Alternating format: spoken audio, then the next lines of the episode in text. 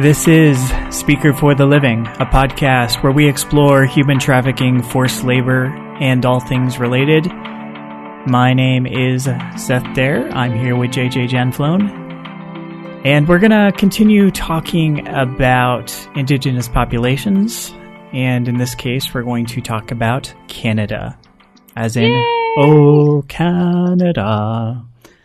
Do do do do do do. You think it's a socialist paradise, but it's not. It They is beat those mooses. I don't know. country. I'm just making stuff up at this point. Hi, hi everybody. How you doing? So Canada. So it was only, I think, a few years ago for me that I, I learned about the term First Nation in the United States. We might use American Indian, more often Native American. Mhm. In Canada, the term is First Nations. Yes. And so uh, that's what we're going to talk about today uh, First Nations and human trafficking. Yes. And it's a topic we'd like to talk about more. Uh, we organized a panel a few years ago when we were part of the Human Trafficking Center at uh, Korbel, which is part of the University of Denver. And uh, do you remember the specific topic of the panel, JJ? Well, it, it was about trafficking, current trafficking within um, the Native American and First Nations communities. So it was stretching from the U.S. up into Canada, and Yeah. sort of, again, sort of, I think what we're trying to do with with this series of podcasts here, the, this idea of the erasure of. You know, for some reason, when we think about sort of sex trafficking victims in the U.S., again, you know, you think of that, you think of Taken. You know, you think of a small little blonde woman. When why don't we think about you know, an, um, a Native American or First Nations woman who is incredibly vulnerable to trafficking and then statistically uh, is more likely to be the victim of violence as well. But uh, I I recognize my ignorance when I listened to the panel for the, Oh, for, for what we've talked about. Uh, you know, like in the last podcast, that it just so much in my life I don't think about that, and and I even have a small amount of Native American blood in my veins, and I just don't think about it. And so it was just very enlightening and uh, something we, we definitely like to do in the future is have somebody who is Native American in the United States that we can talk about trafficking and vulnerability. So it's not just us talking about it. Well, and I think especially for for us, um, I, I think it's important that we we talk about it because so the University of Denver sits on taken Native American land. We are. I'll, I'll link it here. The the John Evans report, which came out in, in I believe 2014, which is I didn't know about until it was mentioned to me by a professor who had worked on the report in class, which was that not only does does DU sit on on native land, this is the university that Seth and I attended, but that Colonel Chivington, um, who at one point we had a statue of on campus, and John Evans, who was a major founder of in terms of funding for DU, participated in a massive massacre of Arapaho and Cheyenne bands camped out on Fort Lyon, the what is now referred to as the Sand Creek Massacre in 1864. And more to the point, which this is the thing that like always gets me, is that DU had a Bible or or some sort of religious text. I've heard both. Uh, wrapped in the skin of a slain Native American on display until the 70s in our School of Theology. Wow. And and right and so the the more you know DU has has a very thriving uh, Native Students Association and, and hosts a number of events and powwows throughout the year, but I think it's important for us to remember from the place that like either you're Seth who's free or me who's stuck that I I gain information from a place that was the site of like absolute horror, right? I just I think it's important that we remember this and we situate that when we're talking about the sort of thing. Like Seth and I are no means experts in this particular area. We're human trafficking experts, not experts in sort of native or indigenous issues. So we would love for people to comment. Yeah. Uh, but I, I do hope that you read. I, I have linked it. I've sent it as, as one of my sources. I do hope that you, everyone reads the the John Evans report. It, it's definitely worth reading. Make you mad, but but definitely worth reading, and I think is very interesting and I think very important that we that institutions start acknowledging sort of their history. Does it make it better? But I think an, an, an acknowledgement is important. Right. And that is a goal of the podcast, and it could be one of the many interpretations of of the name of the podcast. Uh, although in this case, we we want to speak for the living as well as for the dead. Yeah. But we don't want to be in denial. We're we're not yeah. we're not getting into like we might do something in reparations at some point. The primary thing is not to get into that and and other things. It's can we even just acknowledge the darkness? Can we embrace the good and the bad of our various countries?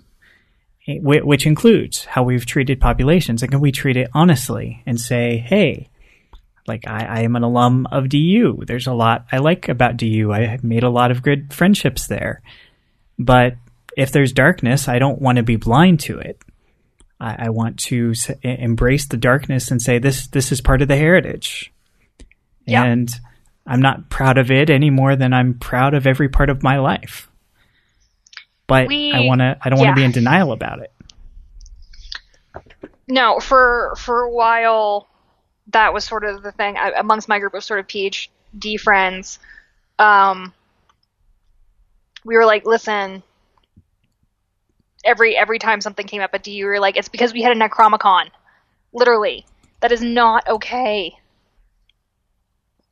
Like, uh, and I've linked all of y'all to a blog that details how they DU eventually got rid of it, but. I think I think there's sort of this perception that the events that happened sort of one that slavery is purely historical and no longer exists and doesn't have any ripples into the future and that additionally the slavery that did happen that was in the past is so far in the past as that it is it is you know it's it's like the pyramids it's so far gone it has we're talking about the 70s, the 80s, the 90s. You know, we're we're talking about just you know, a blink of an eye in terms of time. So it's it's not that this is ancient history. This is very real close history. And beyond that, it is also um, how how best to articulate that. It it is it is still happening. So, what uh, historical context do we need on the First Nations? All right. Well, for the first thing is, I think we just need to talk about slavery in Canada, period. Because again, I know this because I love my undergrads, but they've mentioned this to me before. There's no slavery in Canada. No, there was slavery in Canada. Canada did have slaves. You think because you got Justin Trudeau and he's so dreamy, you never had slavery? You did. you did, Canada. I'm yelling at you because I'm angry about the new season of Degrassi. I don't know why I'm upset. Sorry. Um, but so here's the deal. So you have slavery in Canada happening uh, under French rule. So in 19, sorry, in 16 rather, 28, we have the first recorded black slave in Canada, uh, brought by a British convoy to New France. Uh, the boy, um, we do not have his his age, although we know that he was a he was registered as a child from Madagascar, and he was forcibly baptized and converted to Catholicism. You then see after his appearance within the next 30 years an increased amount of laborers being brought in. Slavery was not permitted in France, but it was permitted in its colonies. We see this when when England gets rid of slavery in the mainland, it still allows it in the colonies. So it it allowed that to be brought in largely to work on sugar plantations, but also just to clear the land. They in 19 again, I want it to be the 1900s. Sorry, in 1685, they established their Code Noir or their Code Black, which was their pattern, um, how they were going to police slavery, which required things like forced conversion to Catholicism, speaking only of French. Slaves, though, were, were colloquially referred to as servants. So again, we have sort of this difference in the term historically used versus what it was. Um, and again, same thing that you see in sort of any society that is is is built on the use of slaves. Uh, high death rate, high levels of uh, torture and mistreatment of slaves. Then slowly, as more and more land is taken in France, uh, not in France, in Canada by the French, um, you see then the increased colonization of Canada, and with that, the increased enslavement of the Native or Aboriginal people. Now, there were Canadian First Nations groups that had participated in slavery. They had participated in, in slave trading, particularly groups identified who, who, who participated in that sort of internal trading were the, the Shawnee, the Potawatomi, um, and a few other Western tribes. Um, again, though, slavery within this system uh, is a little different than how we would label it, and because it differed so much from tribe to tribe, and it wasn't like a codified legal system. I'm not going to talk about it too much, but just to know that it was there. But increasingly, um, Canadian settlers took native slaves um, or First Nations peoples and made them slaves alongside these black slaves that they had brought in. This sort of continues through the 17th and 18th century. We have continued slavery present.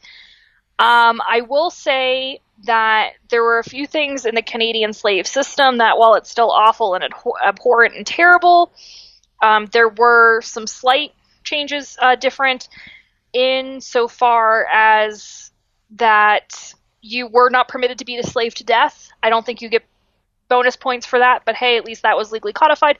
Um, and slaves were permitted to learn to read and write and marriages were recognized um, by law. Uh, however, you still have sort of the selling of children to to different colonists. You still have mass exploitation, and people are still being held in slavery. Just because you're a little bit nicer than other people doesn't make it okay. However, in the 1790s, we see this rise of this abolition movement in Canada.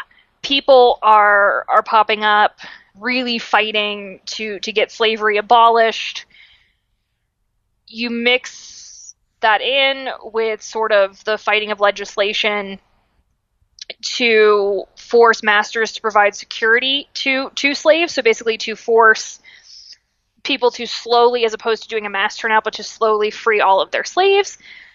That led to the act against slavery which led to the gradual abolition of slavery. No one slaves could be brought in. Um, no one could remain um, brought into upper canada. And children born to female slaves would be slaves but freed at age 25. So you did see sort of the slow end of slavery, which eventually then leads to the Underground Railroad in the mid to late 1800s from the US of individuals bringing their individuals from America smuggling other people into Canada where they could then be be free. And so that's sort of the history of slavery is that you have sort of in, indigenous and um, black slaves from from Africa and the Caribbean being brought in, living together, working together, being taken together. Um, still, sort of this idea of forcible conversion, forcible control. But when we have the the, the official end of slavery, uh, Canada did a ratifying of the Slavery Convention in 1953. That doesn't mean that they had slavery in Canada. They had pretty much gotten rid of that via um, the manumission requirements of, of the Act Against Slavery. But that's sort of when we see them I, I would label as when I'm going to start talking about sort of modern human trafficking because that's when they sign a law that's like absolutely no slavery occurring here in Canada ever. Mm-hmm. But what then happens is you see sort of almost a forgetting of the variety of the First Nations groups within Canada, of, of which there are many. Um, I would read a list, but between the main groups and subgroups and, and whatnot, there's there's hundreds of different indigenous groups. So we are just going to go by First Nations. Again, the reason why I've chosen the First Nation one is that it seems to be what, if not all individuals prefer, it seems to be what a number of groups have come out and said that they prefer, but also First Nation is a legal definition within Canadian law, and so when in doubt, we go with the legal term, even though we, we recognize that it might not be, you know, the ideal term. But so when you have what I kind of want to just touch on though, really quickly, is that while you have over time increasingly more and more African slavery happening in in Canada in, in Canada's history, over like when you look at the numbers, the vast majority of slaves were actually First Nations peoples, but that's been kind of forgotten or, or overshadowed um, with this idea of sort of black plantation style slavery. I think perhaps because of you know the Underground Railroad, Canada's ties to the U.S., this idea of, of somehow lumping lumping the entire continent of America into one thing. Yeah, Canadians love that. I know, don't they just love it? I'm sure they just adore it. Side, you know what? I, side tangent. When I, when I've traveled, especially when I was traveling in New Zealand, I remember it. I'd meet a Canadian, and and you'd always know a Canadian because they would have a Canadian flag somewhere visible. to be like, I'm not American. Don't put me in this group. Well, and people, I had a number of people who, who said, heard my accent and say, "Oh, are you Canadian?" Which, when I thought about it, made sense because we're like, well, if, if you ask an American if they're Canadian, well, we'll probably say no, uh, no, we're not Canadian. Whereas if you ask a Canadian if they're American, then it's like no, Ooh. you know, because of the just overwhelming presence of America. But yeah, Canada is its own country, and uh, yeah, Canadians are fun. Yeah, I mean, um, it's just sort of yeah so i think but i think that it's also so part of the reason why i think too it's overshadowed is again this tendency to think of slavery as something that happened um, only in the transatlantic sense not sort of domestic and also again the sort of just erasure of indigenous peoples because it's difficult when you have when you have a lot of different first nation groups people are fighting for nationhood people are fighting for for presence people have been colonized as opposed to being kidnapped it, it's very very Right. difficult And if you're talking out for people outside Canada, like I know very little Canadian history, and I know even less history of First Nations. Mhm. So it's really not that shocking that a lot of Americans just don't know much about Canada. Yeah. Well, and it's also too. I think what what I think is particularly interesting is that when you think of First Nation groups in Canada, a, a lot of them had understandable overlap with Indigenous groups in the U.S. because you know until we drew that line separating them, Canada from the U.S., it one giant territory. But then there's also just sort of been within Canada the erasure of First Nations peoples. There have been reports that I, I want to make sure I cite this properly because the first time I read it, I was like, no way, and kind of went on a deep dive. And turns out, yes, yes, it is. That currently First Nations peoples in Canada, many of their living conditions are comparable to developing nations like Haiti. They, they, there was a study um, done um, and then published in the Toronto Star, and then another one published in the Vancouver Sun, both very reputable newspapers talking about how sort of in terms of access to education, clean water, functioning electricity, medical care, you know, all these things um, comparable. Then you also see, again, the same thing high rates of unemployment, high rates of incarceration, um, high rates of health problems, high rates of homelessness, low levels of education, and exceptionally high levels of poverty. Uh, these all for social and structural reasons happening um, within the country, all of which puts, you know, individuals at incredible rates of vulnerability. You also have really high rates, which I think is quite interesting, of suicide. I think which, you know, points out again that vulnerability. And just even one of the big things that's been reported, and if, if you're into sort of this idea of, of resource scarcity, uh, that an increasing issue has been access to clean water. Uh, very, very difficult. I think people tend to think that Canada is Toronto, but just like the U.S., wide variety. You have extremely rural areas, you have extremely uh, urban areas. There's a lot of big difference. Um, while there are a number of uh, Indian reserves, there are very few contemporary lands of First Nations people recognized by the government. So instead, you have sort of a lot more intermixing where most people live outside of their ancestral home or land. So, is there also uh, substance abuse? Like, yeah, al- like so alcoholism is known to be an issue among a number of Native populations in the United Yeah. States. I think, yeah, substance abuse is reported. Substance abuse was also reported in, in the Aboriginal uh, cases in Australia. But for me, that's something that I, I tend to lump under like health problems hmm because there's also high rates of mental health issues. I think just health problems mixed in with when you don't have access to money or education and you're poor and you can't get clean water. You know, I think you're much more vulnerable to substance abuse than you are perhaps otherwise. Yeah, and uh, a side note, like it- it's hard for us to have a full understanding of the community change that has happened with native populations over time. That the traditional ways of doing things, of how people interacted, of how uh, community was organized, that a lot of things changed, like Pine Ridge, like uh, w- which is in the Dakotas, where you have you're forced onto a reservation essentially, and your life structure changes, and it, it's a big adaptation.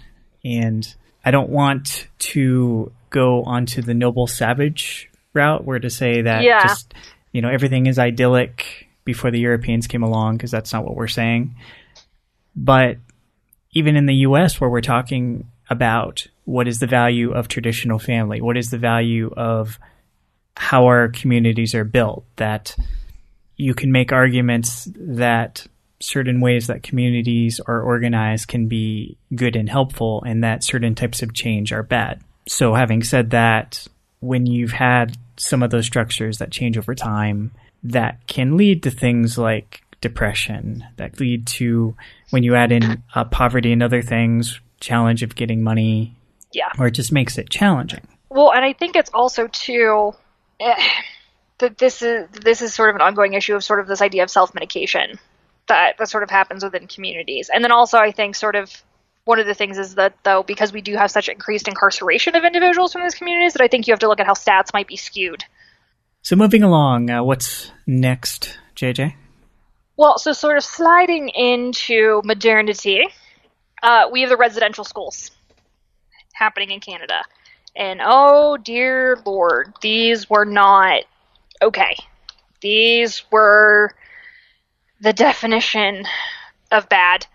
These were called the Indian residential school system. Again, much like in the Australia uh, Aboriginal case, you have um, children being taken away from their parents through this idea of quote unquote protection, uh, but largely for what, the Canadian government called aggressive assimilation. So these were church run, government funded industrial schools. Children were, you know, they had their hair forcibly cut. They were forced to, to dress in Western styles. They couldn't speak their mother language. They were not permitted contact with their home families. Uh, mass amounts of abuse happened, both sexual and physical. There are thousands of missing children that were never reunited with their families or, or heard from their families again after they were taken um, into these school systems. Um, and the number of school related deaths remains unknown, but estimates sit anywhere from 3,000 to 6,000, which is insane to me. So, starting in 1876, you had kids being going to day schools or residential schools, but eventually these all turned into residential schools where kids were held at the system. Students were forced to go into particular types of labor. So it was this idea that uh, women were to go into domestic service as servants, and that men were to go into manual labor, again, as servants.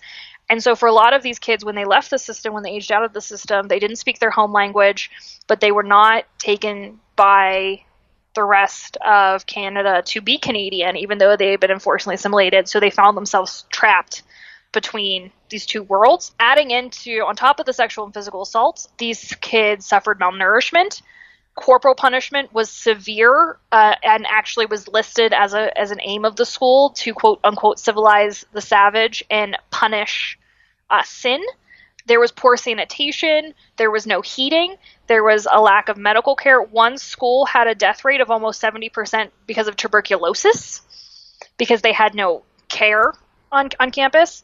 There's one report from a, from a student who returned, uh, who attended school in the 1950s that they had to still use buckets to collect feces in, and the teachers were untrained. They were lowerly paid. And also, government scientists came in and performed tests on the children. So the two big ones were one, to see what would happen if you ingested radiated food, and the second to be a nutritional study to see what would happen basically if you were starved. I would just like to point out again these are children. You aged out at the age of 18. This is this is this is a thing that happened to children. Families would move to the schools, like around the schools to hopefully see their children or try to get some sort of day pass, but school officials controlled the visitation. So many schools just completely refused to allow um, students to to interact with their parents. Um, also, these schools were sex segregated, so you had children, you know, siblings ripped apart and, and separated. Children were also buried in unmarked graves, so sometimes parents would come to try to meet their children only to find out that they had died. Uh, and also, the schools apparently just didn't keep records because no one cared. But finally, um, in the 1970s, the last school was closed. So this continued on for a very, very long time. So now you have this community that's been rocked with. Your children are taken away from you. These children are then suffer exceptional levels of abuse, uh, alienation from their own community. And there was a report of the First Nations Regional Health Study in 2012 that found of the respondents who attended residential schools um, that almost all of them had one chronic medical condi- uh, condition, and a sample of 27 survivors revealed that half now have criminal records, 65 have been diagnosed with PTSD, 21% have been diagnosed with major depression, 7% have been diagnosed with anxiety disorder, and 7% have been diagnosed with borderline personality disorder as a result of the trauma. And one of the things I'm going to link is a, piece by a piece by Lloyd Hawkeye Robertson. He he did a, an ethnography basically looking into this trauma in 2016 and some of the things these kids say. Uh, being forced to eat live mice was one of them for speaking their native language. Just just a lot of of, of incredibly incredibly dangerous mistreatment through the residential school system. And then again, you also have too this forcing of well, First Nations peoples will be day laborers if they're men, and manual laborers if they're men, and domestic servants if they're women, and that's that's sort of the realm for them, which I think has then led to sort of a view of employment, Western views of First Nations employment being limited, and that's that's I think then led to an increasing poverty. So, a lot of not great history going on today. There is a really phenomenal book called The First Canadians, a profile of Canada's Native People today. It came out in 1995, but it actually goes through what it is to be sort of, uh, you know, sort of the legal and, and social and economic issues of modern Canad- uh, modern First Nations Canadians, and I found it to be a very good resource. So this all leads, though, all of those things that make you vulnerable then lead to the increasing possibility of you being a victim of human trafficking. And so now we see within these sort of First Nation groups that an increased overrepresentation of First Nation women and girls in sexual exploitation and trafficking in Canada has happened um, over the last couple of years. Um, and what I think is interesting is that the, the residential schools and colonization are actually listed as a reason for why this trafficking is likely to have occurred and continue to be occurring. So you have reports that amongst this very small population considered amongst the, the rest of you know the overall population of Canada, uh, women and girls in First Nation communities being sex trafficked from province across province as you know dancers, escorts, other forms of erotic service provision that they are being forced into. And one of the big things that has been re- reported is people being actually physically kidnapped while hitchhiking, because a lot of these, a lot of First Nation communities that are poverty stricken live in areas where there's not sort of public transport. So these individuals have to travel on their own. So hitchhiking is still, you know, very not I would say necessarily popular, but it's considered, you know, a, a thing that many people have to do. So people are picked up, these women and girls are picked up being while they're hitchhiking, or they're recruited by other members of their community who consider fear of violence if they fail to bring in another individual specifically like on the reservation. So you, again, you're trusting someone within your community who themselves is trying to survive, so they bring you into it and it's very dangerous. And so then you have a lot of people, women and girls primarily into domestic sex trafficking as well as young boys. There's there's less in terms of the data available for young boys, but if you look at the anecdotal evidence in terms of people repeating, like and people saying who's gone missing and, and what's happened, that has been occurring uh, quite a bit within this community. Now there are because in Canada and certain parts of Canada, prostitution is legal. There are a few organizations like Vancouver Rape Relief who say that making prostitution illegal is the best way to prevent human trafficking. But there are other or- organizations that are equally vocal that say that no, it's this isn't a prostitution versus sex trafficking issue. This is First Nations women being preyed upon again uh, by individuals within the state. And so, one of the things that you see come out is something called Bill C 49, which happens in 2005. And it's not, doesn't have a sexy name or doesn't sound great, but it prohibits trafficking in persons in Canada through uh, abduction, fraud, deception, use of threat of force or coercion. And it talks about trafficking specifically being a criminal offense, which, I mean, Seth and I have been through this a few times, I think, on this podcast, but that trafficking is, is very difficult sometimes to legally prosecute. But what I like specifically is that there's two things about this bill that I like. One, you, the offender, so the trafficker, ends up on the sex offender registry. And two, victims who are subjugated to bodily or psychological harm are permitted to seek restitution from either their trafficker or the state. So moving in the right direction, but we still have sort of this this large amount of the population also becoming lost again, quote unquote.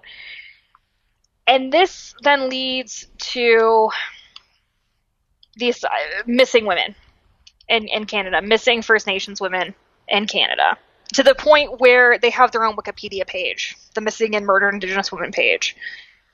It's considered a Canadian national crisis that while there's only while and First Nations women and girls are only 4% of the Canadian population, they're 16% of all homicides. And 60% huh. of missing women's cases. So that's over a thousand women missing or murdered. And particular, these women seem to have gone missing or come come up murdered around something that is called the Highway of Tears which is a 700 kilometer stretch of Highway 16 from Prince George to Prince Rupert, British Columbia. It's very rural with listings of everything from 19 to 40. It depends on what agency you're referring to.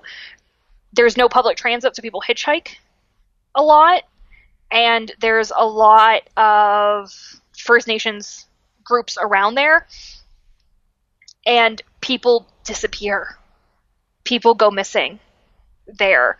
So there have been a number of projects, including things like Walking with Our Sisters and the Faceless Dolls project that are art projects.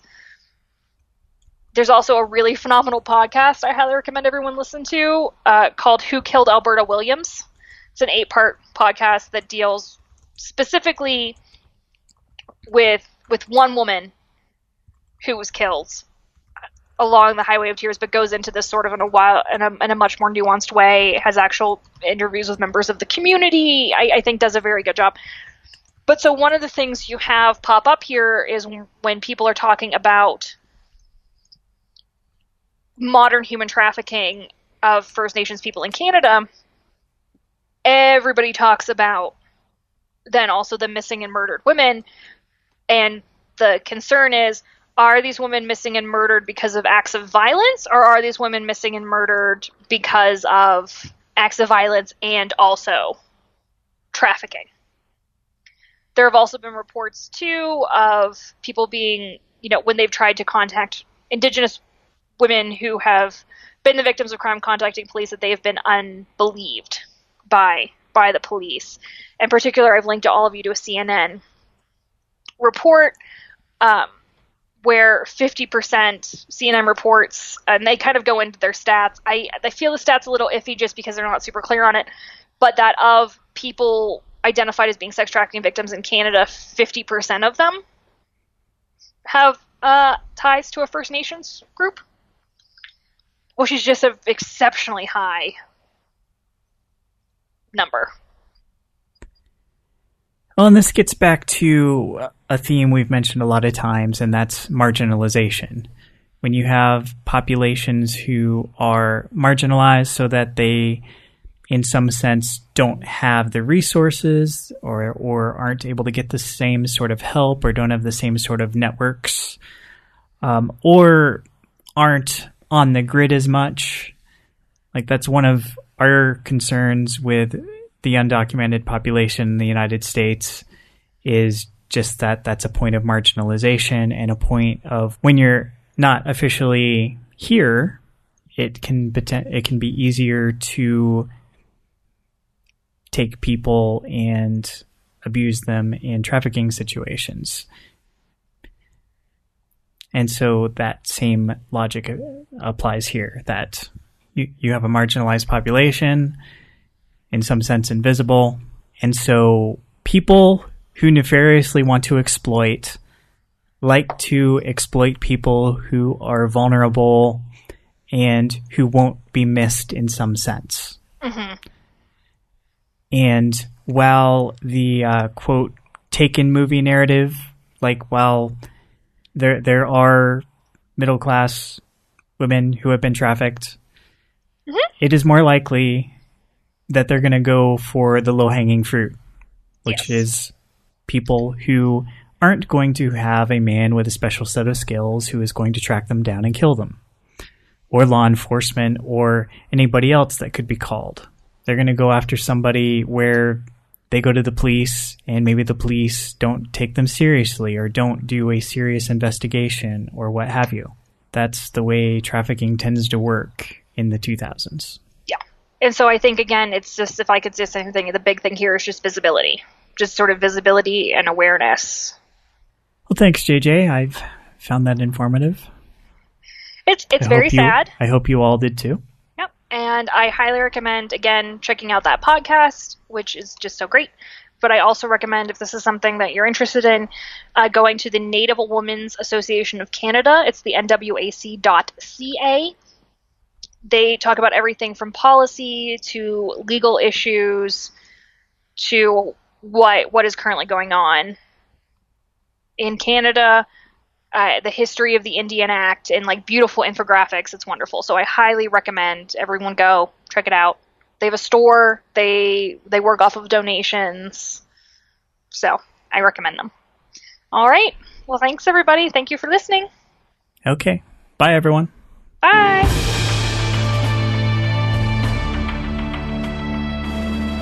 This has been Speaker for the Living. For extended notes and sources, visit our website at speakerfortheliving.com.